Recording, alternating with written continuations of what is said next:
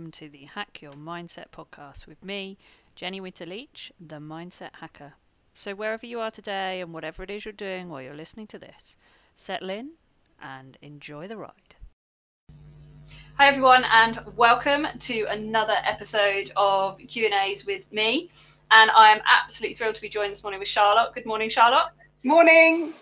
Charlotte has a wonderful uh, name, which we'll find out more about later on, which is the stable manager. And uh, and Charlotte's really passionate about this idea of support and why support's really important with people and teams in sport and particularly in horse riding as well. So Charlotte, just tell us a little bit about yourself and what it is that means that you've come on to have a chat with me about this topic today.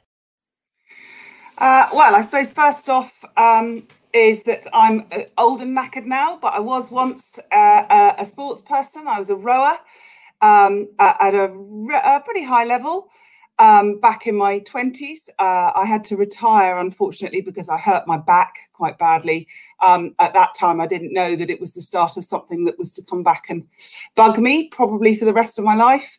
Um, but I'm also a teacher and uh, I studied at university biology, veterinary science. And um, so I now teach biology in a school, hopefully bringing on all the new vets and doctors for the future. Uh, and don't we need those now? Um, and as a sort of sideline, really, I coach riding because that's what I love. I've always been involved with horses all my life. Um, and actually, I really love coaching. Uh, and there's that bizarre thing about horses that they can um, foster development in a, and progression in a really amazing sport. I mean, a truly equal sport, which offers parity for both men and women, um, which is very unusual in sport, uh, certainly at a professional level um, nowadays. Uh, but also, horses are such amazing, um, uh, they look after us. They reflect back exactly what we're like. So if you're open to what they are telling you, um, you can get a very good uh, self reflection of how you are. And for some people, that's really quite liberating and extremely helpful, particularly if their mental health um, is not as good as it could be. So, yeah. Wow, amazing. Cool. And tell us a little bit about your name, The Stable Manager. Then how did that come about? I've had some really interesting things because obviously my kit has the stable manager embroidered on it. So I've had people coming up to me at shows saying, you know, can you point me the way to the stable block and all that sort of stuff. But actually, the reason I'm the stable manager and the joke is, is that because I've got this arthritis, I am literally physically pretty unstable. so the stable manager was always just a bit of a joke to say that I'm really not very stable at all. I do love that. And but it works. It works beautifully. And and certainly in my what you know, we met during the Wobbleberry Challenge when it first came about. Um, and the way I've seen you support people over the years, then then actually you you've clearly got stability in your instability as well. And, and people, so it's great. Okay. So this topic then of you know how we need to support each other is is really really key at the moment because with everything going on and and actually even not necessarily at the moment you know something that has been really really close to my heart since you know a few years ago when I don't know if you've seen it Jake Tarrant and I um, came up with the concept of Buddy Don't Bully um, Little Bentley Eventing's Jake. And um, he's one of my sponsored riders and, and we've been kind of pushing this concept of help help each other, support each other. We'll all rise up so that all ships rise on a rising tide. Rather than this bitching, backstabbing, horrible, belittling, toxic, horrible, nasty viciousness that does exist in life everywhere, but is particularly prevalent in sport and particularly prevalent in yards, stables, you know, these kind of environments for lots of, of reasons. And and at the moment is is something really like is affecting lots of people in, in lots of ways. So tell us a little bit more about your kind of background with it or any stories that you've got that bring it to your heart as well well i mean i i think the first thing is is that in my mind there are there are really two sorts of support um, support for sport. So, as I touched on earlier, um, uh, horses offer us an opportunity to achieve in sport, but they also offer us an, an amazing opportunity to relax, to reground ourselves, to get away from the rush of, of uh, you know, whatever your job is, whatever we do. Um, uh, and I, but I think that the other thing is, is that um, they themselves are, as I mentioned earlier, I think, um, they're more about uh, reflecting what we're like. It's very difficult and takes quite a lot of skill and practice to form a team with a horse. So our Olympic riders or our, our, our professionals who are performing at a very high level are, are, literally forming a team with that horse in order to be able to perform at the at even any level really. Uh, uh we all know what it's like if you get on a horse and it's not being particularly cooperative. Um, their horses are you know sentient beings. They have opinions. Some of them Welsh D's probably have quite a lot more opinions on things than than other horses. Um, but uh, we need to kind of bring them along with us. And what tends to happen, I think, uh, particularly in a yard situation, is is that uh, we often find that we've got a limited amount of time down at the yard. Uh, we might have um, a limited uh, financial setup. Um, we might do things in a way that's very different to somebody else's way. Um, uh, and there, there, there are not rarely rights and wrongs. I mean, uh, you know, obviously horse welfare is very important, but for the most part, we're all kind of muddling along as best we can. Um, but actually, quite a lot of horse people are quite opinionated. Um, and it's quite difficult then to set up, I think, a dialogue um, because we're not open enough to each other's opinions to have a discussion. And what te- that tends to mean, particularly with the advent of um, social media and, and actually the mainstream media, where criticizing or passing comment on something has become um, commonplace, really. And we forget that actually the that old adage of if you can't say something kind, don't say anything at all is by far the best way to live, really. Um, because actually we can really cause not just offense, but we can cause uh, genuine hurt. Because if you're criticizing somebody behind their back, particularly, um, you can't have a dialogue uh, because that person might well actually be wanting some help, wanting some support. Um, but if you're criticizing them or somebody is criticizing them, the natural human way is to just completely fold in on yourself. Um, and so, where a situation could have been um, actually really helpful for everybody and to bring everybody on, um, uh, uh, to progress and become, uh, you know, be positive for everybody and the horse, um, we tend to find that people just go back into themselves and they and they tend to just give up really or become they feel that they're ostracized or alone from the group. And that's really not what i'm about. Um, so i tend to be very careful about preaching apart from obviously i'm preaching now um, but uh, I tend to be very careful about preaching about what people should be doing with their horses. Oh, you should be doing this. Oh, you should be progressing faster. Why haven't you done this? I think you need to buy the most expensive saddle. You know, you need to have this done and that done. What about this sort of food? You know, that my questions are literally: Have you considered? What have, you tried? Um, would you be open to? Um, and I think that's really important because I think if people feel that they can ask you for some help. Um, actually, it works both ways. Um, if I'm out coaching and I can spot something and we come to an agreement about a way that we're going to try and it works out better with the horse and the rider, then maybe I'll store that away and I might use that for myself later on. Um, so yeah, I think uh, that sort of thing is really important. And plus, having been a teacher for 27 years now, um, bullying is increasingly difficult to deal with um, because social media, a lot of it is unseen, uh, a lot of it is unrecorded. Um, and also, we have all this bit uh, business about recording, only ever recording our successes. Um, and uh, so we po- post a picture on Facebook or Instagram or whatever it is of us, you know, plastered in rosettes or having a wonderful time. Um, and uh, I think uh, it's really important to understand that there is nobody who is successful 100% of the time.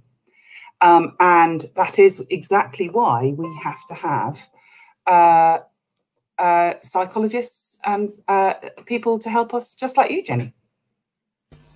Yeah, So, and, yeah. and absolutely brilliant. And I think that's covered so so many areas of why um, the bigger picture is that um, support can very much be there, but also cannot, and also why yards just seem to be this rife place for this stuff going on.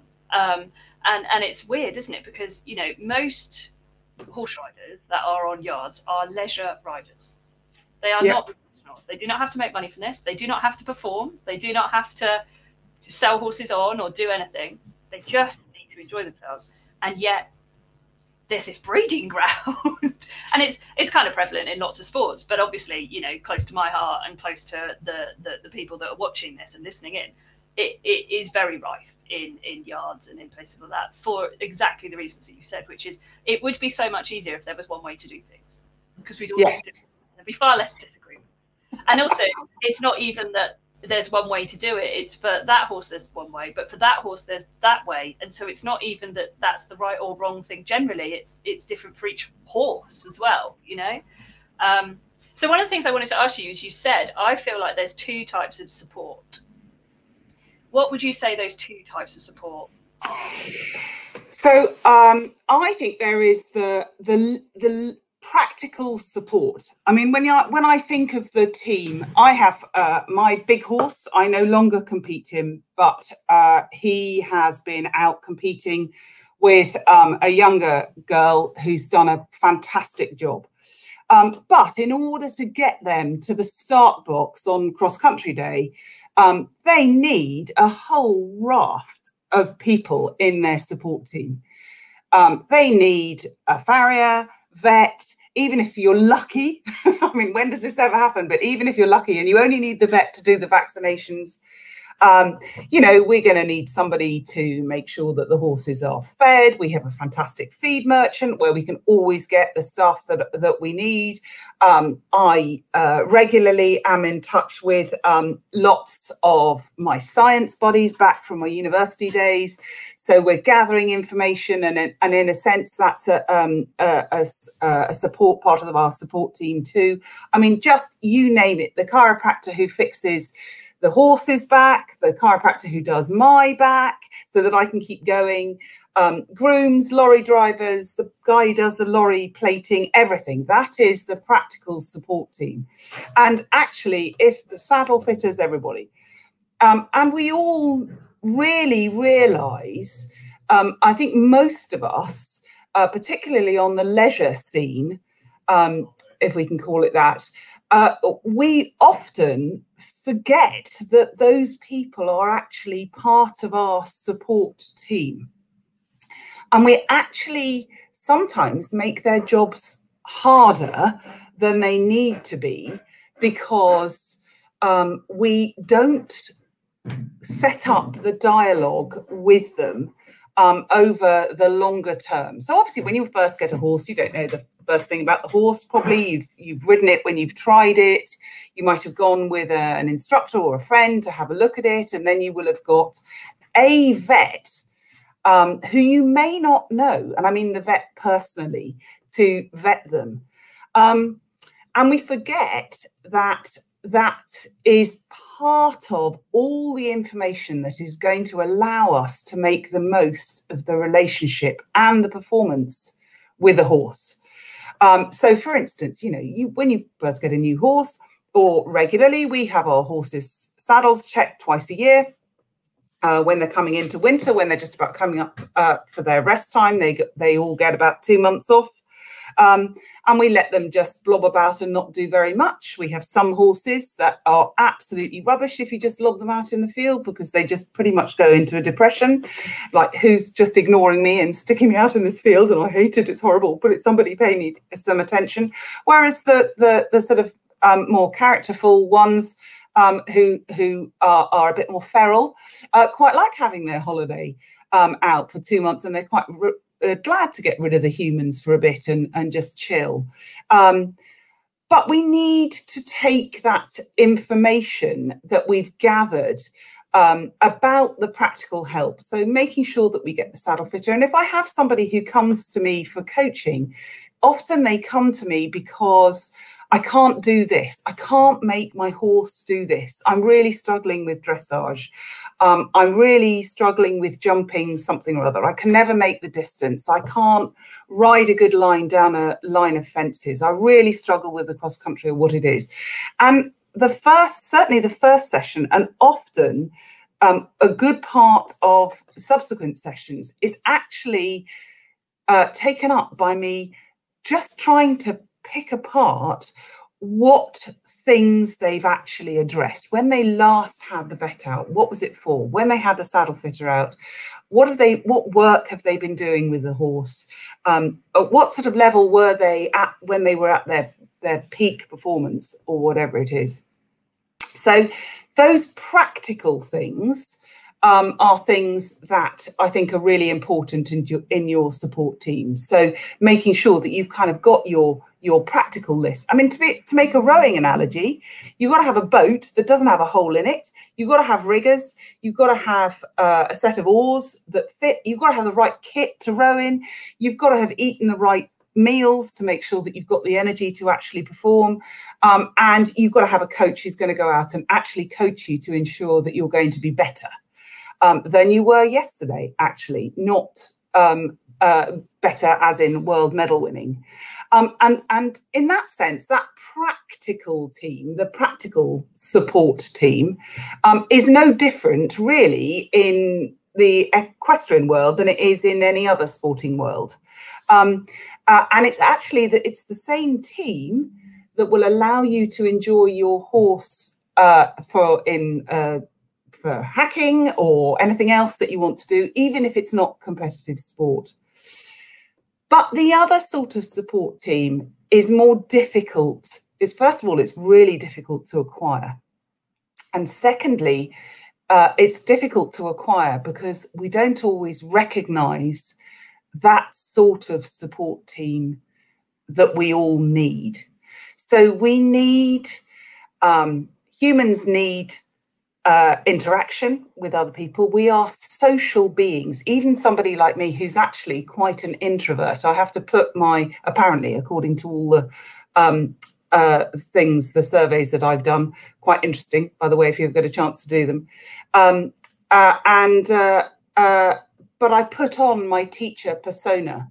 Um, and I find it quite intellectually um, stimulating to do to do that sort of thing. But the kind of support network that means that when you get down to the yard, um, you know that you you are comfortable in that environment.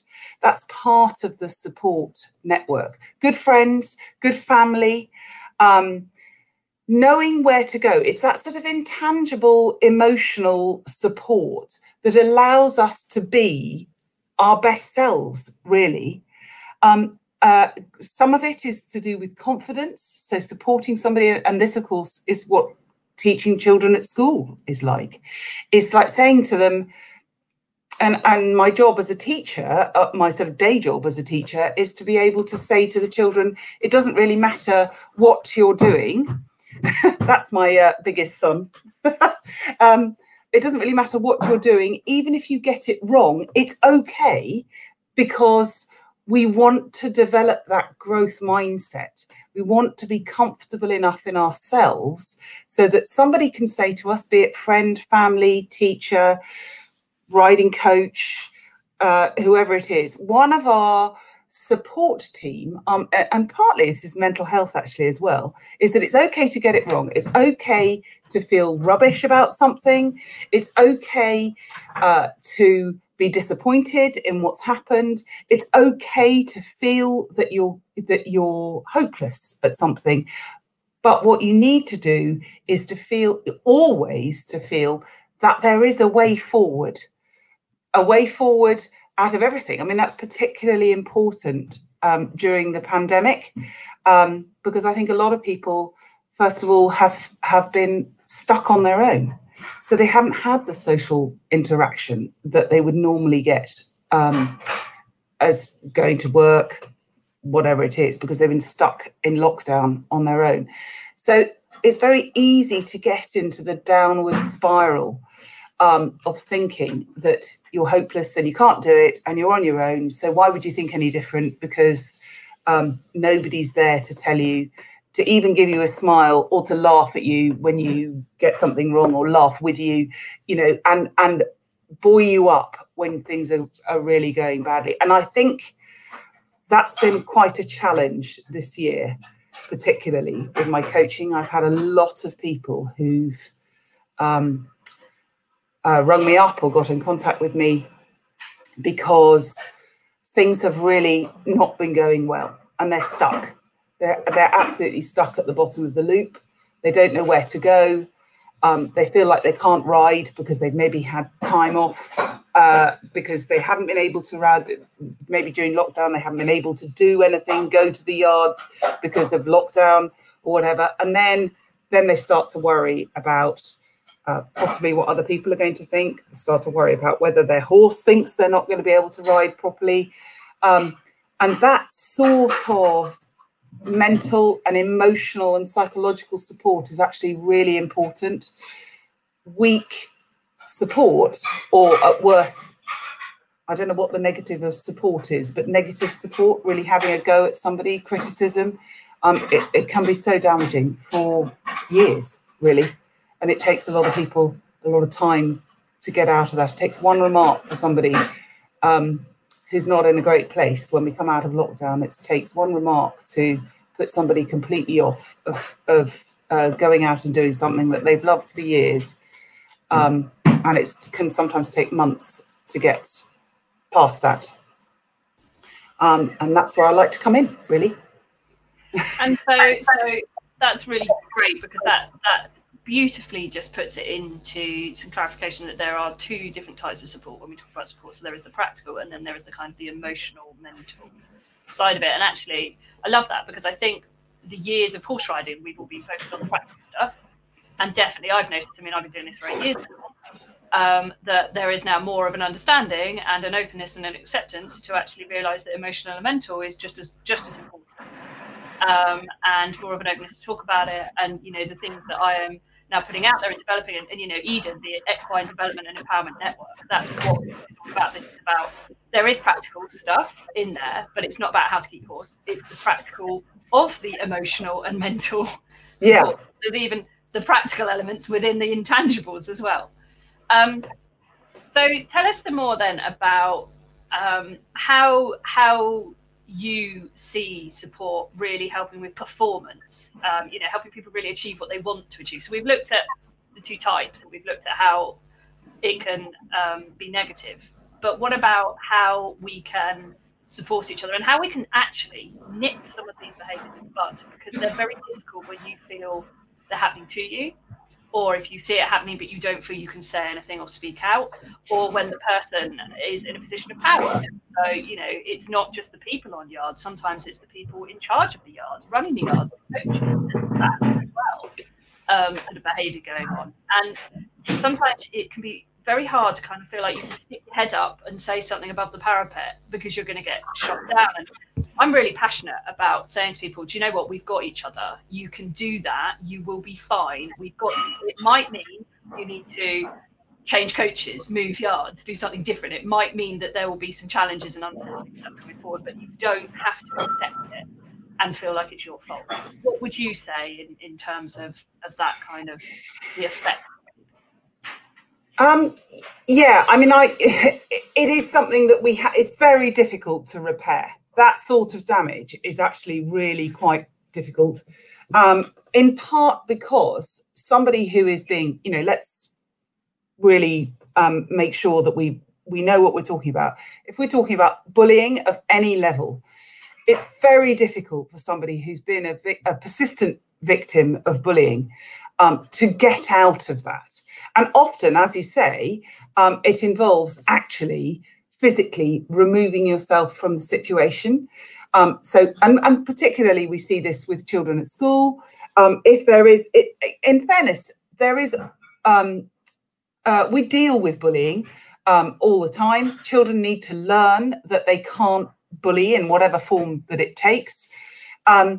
And part of our role is to help them deal with it before it becomes really a traumatic experience for the victim. And, and those traumatic experiences are actually, thankfully, in a school situation or with young people, relatively rare. Um, uh, because teachers are trained to do that sort of thing. Now, we don't have that framework very often at a yard. I mean, you, you, um, touched on it just now when you were talking about the sort of scenario of different, you know, your the the the the situation, if you like, could be created by any one of a number of protagonists, really. Um, you know, yard managers, a shouty coach, whatever it is, um, uh, and or just people who just don't get on. And I think um, in there is the best way to protect yourself from that sort of thing is not to become the sort of introverted um, uh, kind of wallflower to kind of withdraw from the situation. It's not to become um, the really argumentative uh, person who retaliate retaliates, or um, in some horrible way. You know, we uh, uh the terrible thing of sort of social media, kind of putting up a post about how awful something was. Um, it's not to do that, it, it, but it is to find a set of people, a team who will support you um, in a way that will help you develop your resilience. Because if we develop resilience, we also develop confidence and we um, we also develop more knowledge because sometimes knowing something about somebody explains a massive amount about why they're doing things. Um, and if we can develop that resilience, we are then able to, better able to cope with whatever gets thrown at us. Um, so I think that's really important. And that and those people who can help you support, uh, uh, develop that that support and develop that resilience, they could be anybody. They could be your coach, uh, and that's why it's really important to find a coach that you really get on with. Um, and um, I'm really sanguine about the fact that um, not everybody would like to be coached by me.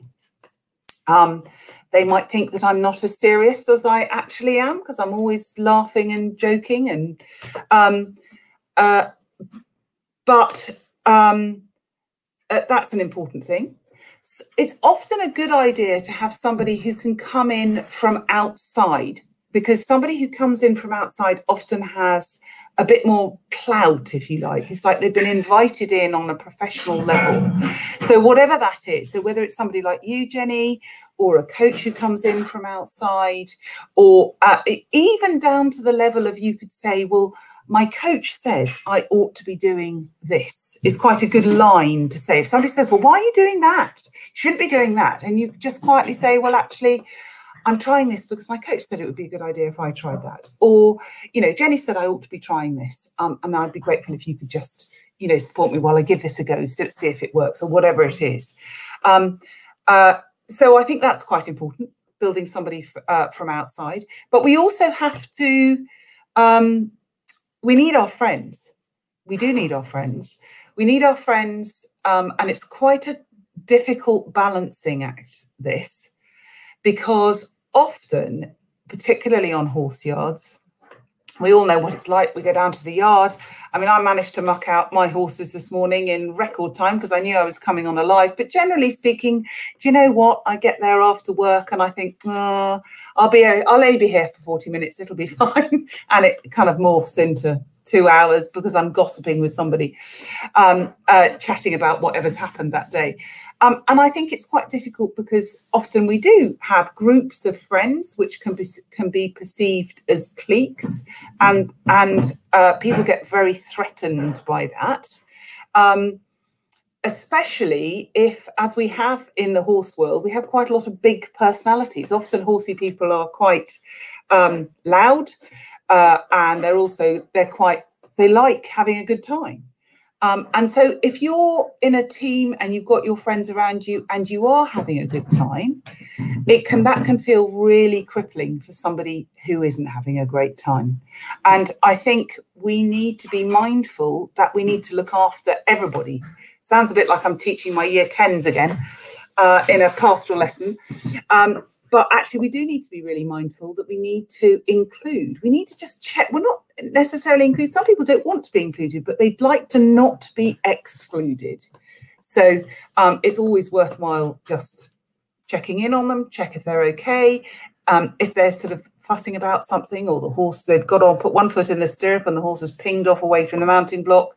You know are you okay? Would you like me to come with you? Sometimes if they're really struggling um, uh, it can be as simple as offering to just walk down and be in the arena with them um, so that they feel that they've got somebody there, kind of like a health and safety representative, but it's um, it's emotional and psychological health and safety support as much as you know. Well, don't worry, I'll mop up the blood if you fall off. um, uh, and so that's that I think is really important. So friends, they don't have to be your best friends. Um, and I think, but I think we need to be really careful about how we try and include. And I think the other thing is, um, and we talked about a little bit about this before the show, is is that there need to be rules actually on yards, um, uh, and because if you have rules, uh, it's very easy to work within a framework framework actually. If you know which side of the line you're stepping on it's much easier to deal with that. I think if you don't have rules or shall we say rules are developing as time progresses and people don't really know what they are it can become quite difficult.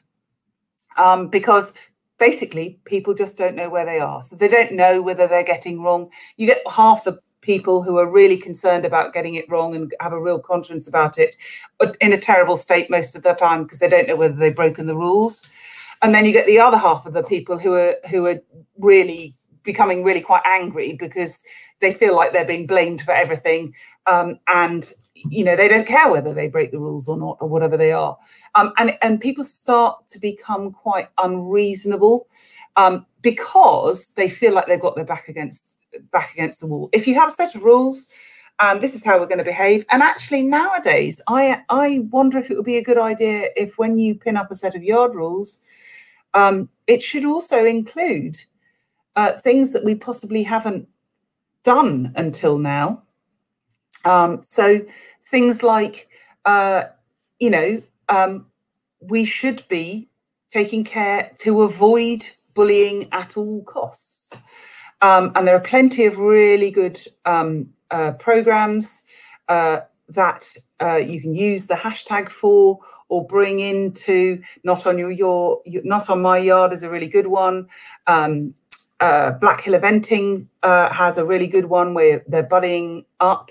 Uh, Jake Tarrant has a marvelous one, Buddy Don't Bully, um, all those sorts of things. I wonder if those sorts of things should be something that we also put on the bottom of our yard rules, just to remind people that it's not always about putting the mucking out tools away in the right place and um, keeping everybody physically safe, but it's also about providing a really good space for everybody to be able to enjoy um, their horses and each other's company, actually.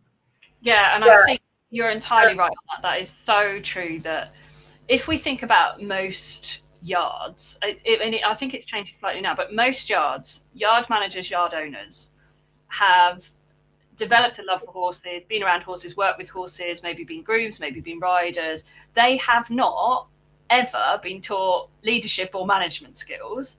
And then suddenly they're trying to manage a group of people that involves two different types of people because you've got the client customer relationship of the people with the horses that are looking after them and paying for them to be looked after or paying for the facilities or whatever.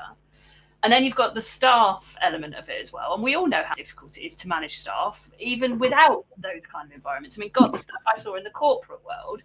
And the interesting thing is that a lot of this stuff also does go on in the corporate world. I think it's just because they're pulling together to hit a common aim, which is the shareholders, you know, for them to be happy, to be profitable, to actually achieve things, they have to work through these differences. But actually, on yards, there is not one common goal. there is not one common goal apart from ultimately, yes, the care of the horse, but actually one person behaving one way and one person behaving another. If that's not affecting the care of the horse, the the common goal of harmony or the common goal of fun or friendship or anything like that, it's not inherently there. And to expect these people who have never had these kind of roles, never run businesses, or maybe they have, but you know, is very difficult. And I have to say, the, the yards that I have been the happiest on, and personally the way that I like them to be, is the yards where actually the person running it has had some kind of leadership experience at some point in time, whether that be corporate, whether that be um, you know even sport team type things, like you say yourself rowing or something like that, where yeah. they had to pull together with a common goal because they really understand that actually they lead from the front and and their behavior affects it as well because it's all very well putting yard rules up but if the person at the front is exhibiting the wrong behaviors. So they're the ones doing the bitching, the backstabbing, the gossiping, the you know, the, the talking about each other, the the the being between the two groups because they, they are they are between the two. It's a rock and a hard place. It's not an easy job. By God, I'd never want to you yard. Thank you very much. Mm. Um, is um, the fact that if they are not showing those behaviors, you know, leadership breeds culture. We know this in the corporate world, in the executives, and you know, they get this training. These guys don't. And they yeah. are just trying to do their best in a very difficult environment that, quite frankly, is mostly women too. Yeah, you know? yeah, absolutely.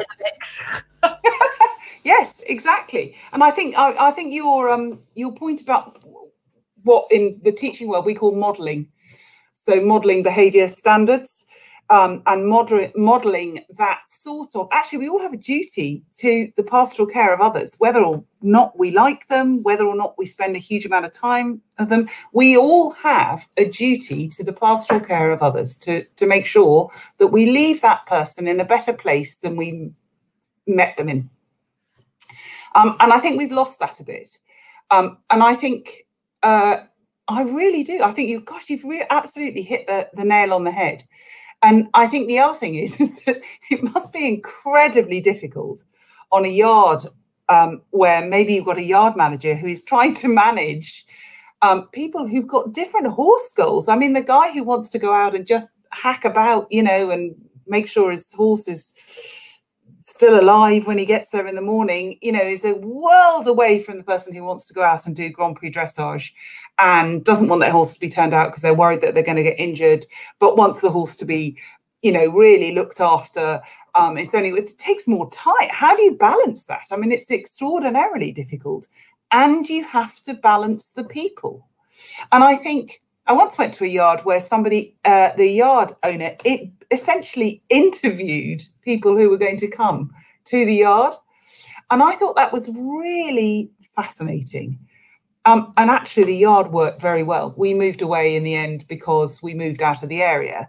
Um, but it it ticked over very nicely because they had a really good um, understanding of of what their owners were going to be doing. And also, it really helped with just the basic mechanics, the practicalities of roughly how much time do we think they're going to be using the arenas yeah, when somebody else can't. Absolutely. And, and I've I've had that same experience myself, and actually it was a very positive one, which is that when you go to look at the yard, um, although you think that you're looking around to see the facilities, you're looking around to see if it worked for you and your horse. You're not. They are assessing whether you as a person will fit within that yard because it's so easy to have someone that doesn't fit within that yard. And and the, the rotten apple syndrome, it spreads very fast. The rot, rotten fruit spreads quickly through the bowl. And, and having to quickly remove that is not always a nice thing, but sometimes a necessary thing to do. So if you can if you can prevent that in the first place as much as you possibly can, great. And, and I've had that same experience. And in fact, on that particular yard that I was on, um, it worked very well because you know the yard manager i don't envy her role. She said you always have please come to me with problems not each other because it stops the me me me me me me me me yeah, going on in the absolutely. yard and especially if you then go to the staff and whinge about stuff who feel well i'm just trying to do a job blah blah blah you know what's going on? and all these things if if you if you all go to the yard manager as much as it means that you don't know what's going on some of the times and that's very difficult for a lot of people at least yeah. there's a common point where and they they were very professional actually as a, a they didn't bitch about other liveries to other liveries or to staff or anything like that. There was none of that. And actually, that meant that, although unfortunately, the reason many of us left in the end of that particular yard was because the the facilities themselves needed managing differently. So weirdly enough, we left because the care of the horse wasn't right. But what they yeah. did have was the care of the human. and it's like, oh, yeah where are we going to find a yard where it works both ways? You know, I've been on other yards where the care of the horse is impeccable, but the, the human and the and the and the um, the emotional support isn't there, and it's like, oh god, you know, how do you find find these two? And and I completely agree with you that actually there are things that can be done that perhaps perhaps we just need to train people in this stuff. Perhaps we need to bring some of this stuff that you are talking about in schools, which makes perfect sense, that we are using in executive coaching and in executive leadership and, and take it out into these people and say to them, look, there's nothing, it's not that you're doing it wrong. It's just that you could do it better if you had these skill sets. And, and maybe it needs to be included in the curriculum when we're looking at, you know, what yard owners, yard managers, yard, anyone running these teams, leadership. Yeah. Absolutely. I mean, I, I, it would be absolute to me. Um, I mean, I, you know, obviously I've got a PGCE and a degree, and I and I've been teaching for all these years, and I've done quite a lot of pastoral specialisms and and a lot of coaching um, for both rowing uh, and riding and all that sort of stuff.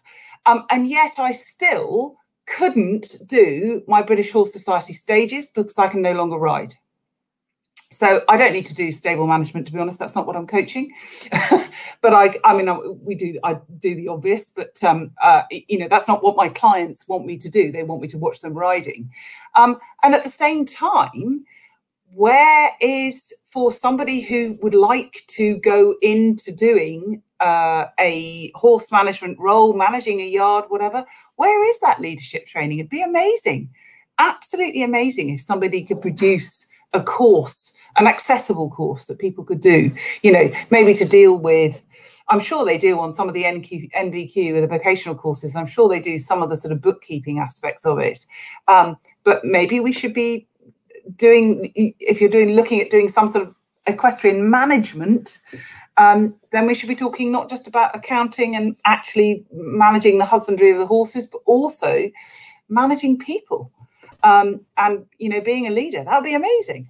Yeah, I totally agree. I mean, I know the the knowledge that I've got of some of the courses that that people go on. There definitely is elements of business in itself in that respect. There there probably is a module here and there about leadership, maybe, but there but what there isn't, and and also they tend to be for the the younger people that are in college or uni or something like that at the beginning of their career. But what there doesn't seem to be available easily and accessibly available at the moment is for people further down the line that have now found themselves in leadership roles who are now struggling to to be able to do that um, for whatever reason. And you know, I mean, I know I know people that have um, taken on a yard for them and their horses, and then obviously wanted to share it and what have you.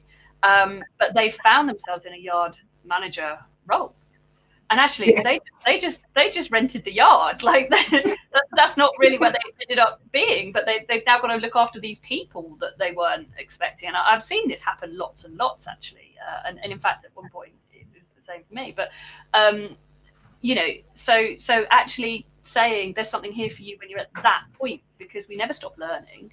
And and well and to be fair this is the same in corporate i remember having this same conversation because of course i was in talent management and we had leadership development programs, and then we had what we called individual contributor programs, and they were for the techie guys and girls, but they were for the you know the, the experts in their yeah field, rather than the leaders of people. And often they would be really good at the job and get promoted into a leadership role just because of the way that it worked. And then the set of skills that they'd need to be using were totally different, totally different to what actually they're really good at, which was in I was in technology, I was in tech. So, you know, that was programming or research and development or, you know, understanding yeah. um, testing or things like that. And then suddenly they've got to manage people and they're like, whoa, that's a whole other set. But what we had available for them was leadership training for them because yes. we recognise that. And I feel yeah. like that's that's missing.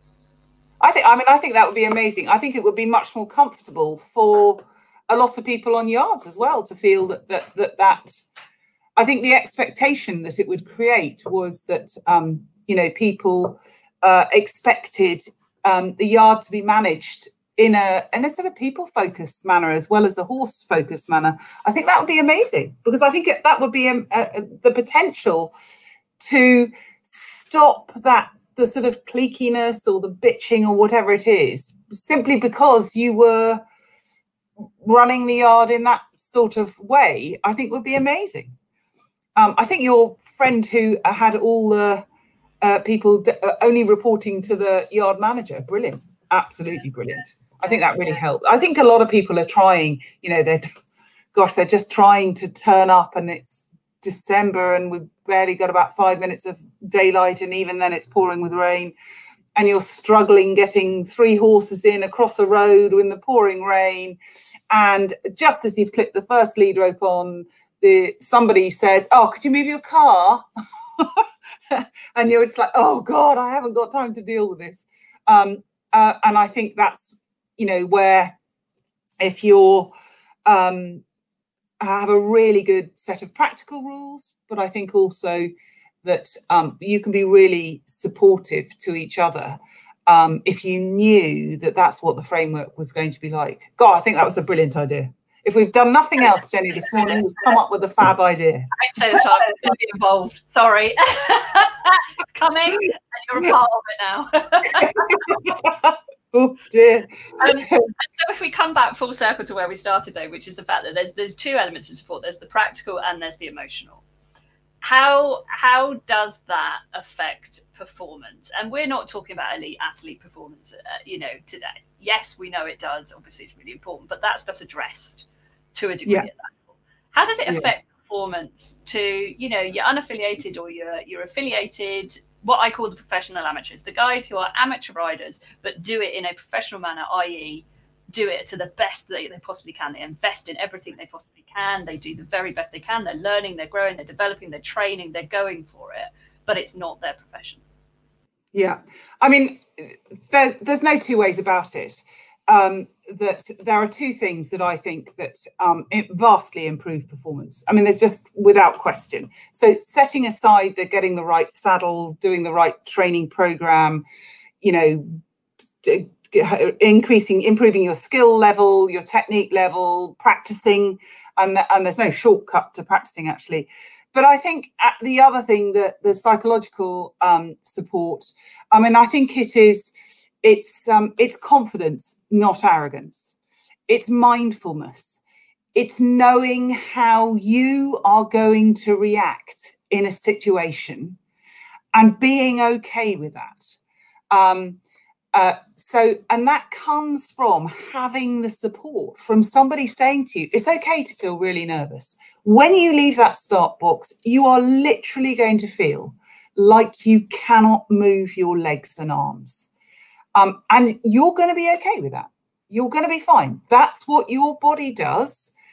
And you're going to feel nervous and you're going to feel possibly absolutely terrified and you're going to feel tired and some people even can't even see properly and uh, and then as soon as you get going down that course you'll be okay to allow people to be able to feel whatever they're feeling and support them to deal with those feelings i think is incredibly impor- important in improving performance but i also think there's another thing um, th- where it's really important.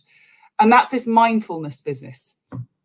And that is so we're not just talking about being able to deal with the feelings of confidence and nervousness and excitement and determination and uh, let's just say um, also negatively, be, but being able to deal with being aggressive or angry if you don't perform well or whatever all those other things are. I think the other thing that I would would talk about, and this is is incredibly important. It's about seventy percent of the psychological, um, the sort of mental well-being thing. Is this mindfulness? It's being confident enough and comfortable enough in your own self that you can allow that horse to speak to you in the way that they can. And we all know they can't speak. And you need to be quiet in your mind and you need to be confident enough that what you're doing yourself is not going to be uh, causing them to do something that's unhelpful. So you need to be able to get on your horse in the morning and be able to say, ah, oh, right, it's not a good day. I was going to do dressage flat work practice this morning, but actually he's not in a good place. Uh, we're going to do something else. We're going to go for a little womble round the farm or whatever it is. Um, or actually, he's really up for it. Um, I'll try not to contain all this energy um, in a sort of really, you know, um, kind of confined mental space by making him do that really difficult dressage. We're just going to have a blast around the cross country field or whatever it is. Um, and I think that um, a lot of my coaching is designed to allow people because I can see what they're doing and I can see how the horse is moving, but it's designed to allow people to start to feel how the horse is going for themselves. Um, and so they can spot what may or may not be going wrong, spot when the horse is tense, spot when it's relaxed, spots when it's working properly, uh, and uh, and they can progress. So I think that's two really good things. There's the performance psychology.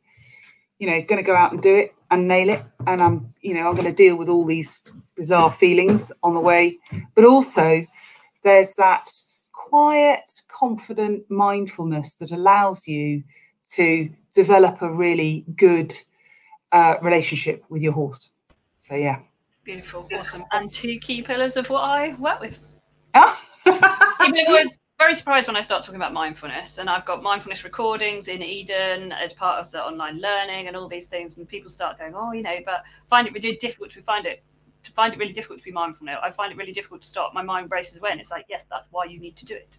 Because if yeah. you can get into that place of listening to your horse and being in flow when you're on your horse, that will help you to perform better. Um, and I, I completely 100% agree with you. Um, that yeah, it's there's there's so many so many pillars to this, and um, there are so many things that do affect performance. Um, that if you have changed lots of things and you're still finding there's something else, and it's probably a mindset thing most of the yeah, time. Absolutely absolutely. And I have people who come to me and who say, um, "Well, I haven't ridden for ages, and uh, I'm terrified about getting back on, and I just don't know what he's going to do." And I'm like, "Well, okay, that's fine. We'll start in the stable." Yeah, yeah, that's exactly it. And I think that's that's the. I mean, this is a whole nother live in itself, but this that's the skill of the coach, and and the coach being flexible, and it's not about ego, and it's not about proving things. It's about working with what you've got at that point in time. And and also, I love, you know, I love the fact that you said. Um, it's good you're going to feel nervous. I mean i say this to people i say you're going to feel nervous you're never actually in control of a horse. And they're like what? How can you say that to me? I, I want to feel those things. It's like well because it's it's the case you know like my magic wand's broken. I cannot stop you feeling nervous and anxious and uh, anxious yeah. because you're a human. It's going to happen. But what you need to do is listen into it which is another yeah. lie again. Yeah. So thank thing. you so much. I feel like that's a point that we can finish beautifully at before we open up another entire topic. I'm going to go on for hours. Yeah, yeah. Um, but it's been an absolute pleasure. Thank you so much for sharing some brilliant gems from. Uh, I love talking to people that have got their um, feet in different pies. Is not the phrase. Yeah. I think I've mixed it together there. But you know, they're they're they're they're in different areas, so it's not all about one thing, one place, one vision. They've got those different perspectives because we can bring in great learning from other elements of life um, and and share them and, and and work brilliantly to to create something that helps helps everyone. So thank you so much for sharing it all. If people mm. want to get hold of you, if they think, oh, I need to know more from her, I want to understand more, or they want to maybe work with you, how can they do that? Yeah. Uh, oh, well, the quickest way is to hop on to the Stable Manager page on Facebook uh, it's got my phone number on and email address, but actually I have my phone with me all the time. So unless I'm actually coaching or riding, I can usually I can usually manage to um, reply to a message. Um, so yeah, that's the best way. Have a look and see what we do. Super. Thank you so much. It's been an absolute pleasure to talk to you. I do think we could discuss things for hours. We Definitely. may have you back on for another one at some point in next year. Lovely. Um, thank you so much, and it's been a pleasure. And hopefully, see you soon. Thank you and happy Christmas. Angie. And I hope you enjoyed this podcast as much as I did. If you want to listen to more of them, then please do follow us in Apple, in Google, and on Podbean. Hack Your Mindset with Jenny is the name of this podcast, so please do subscribe, follow us, and we look forward to you listening into our next one. Bye, everyone. You got this. You know you're gonna rock this.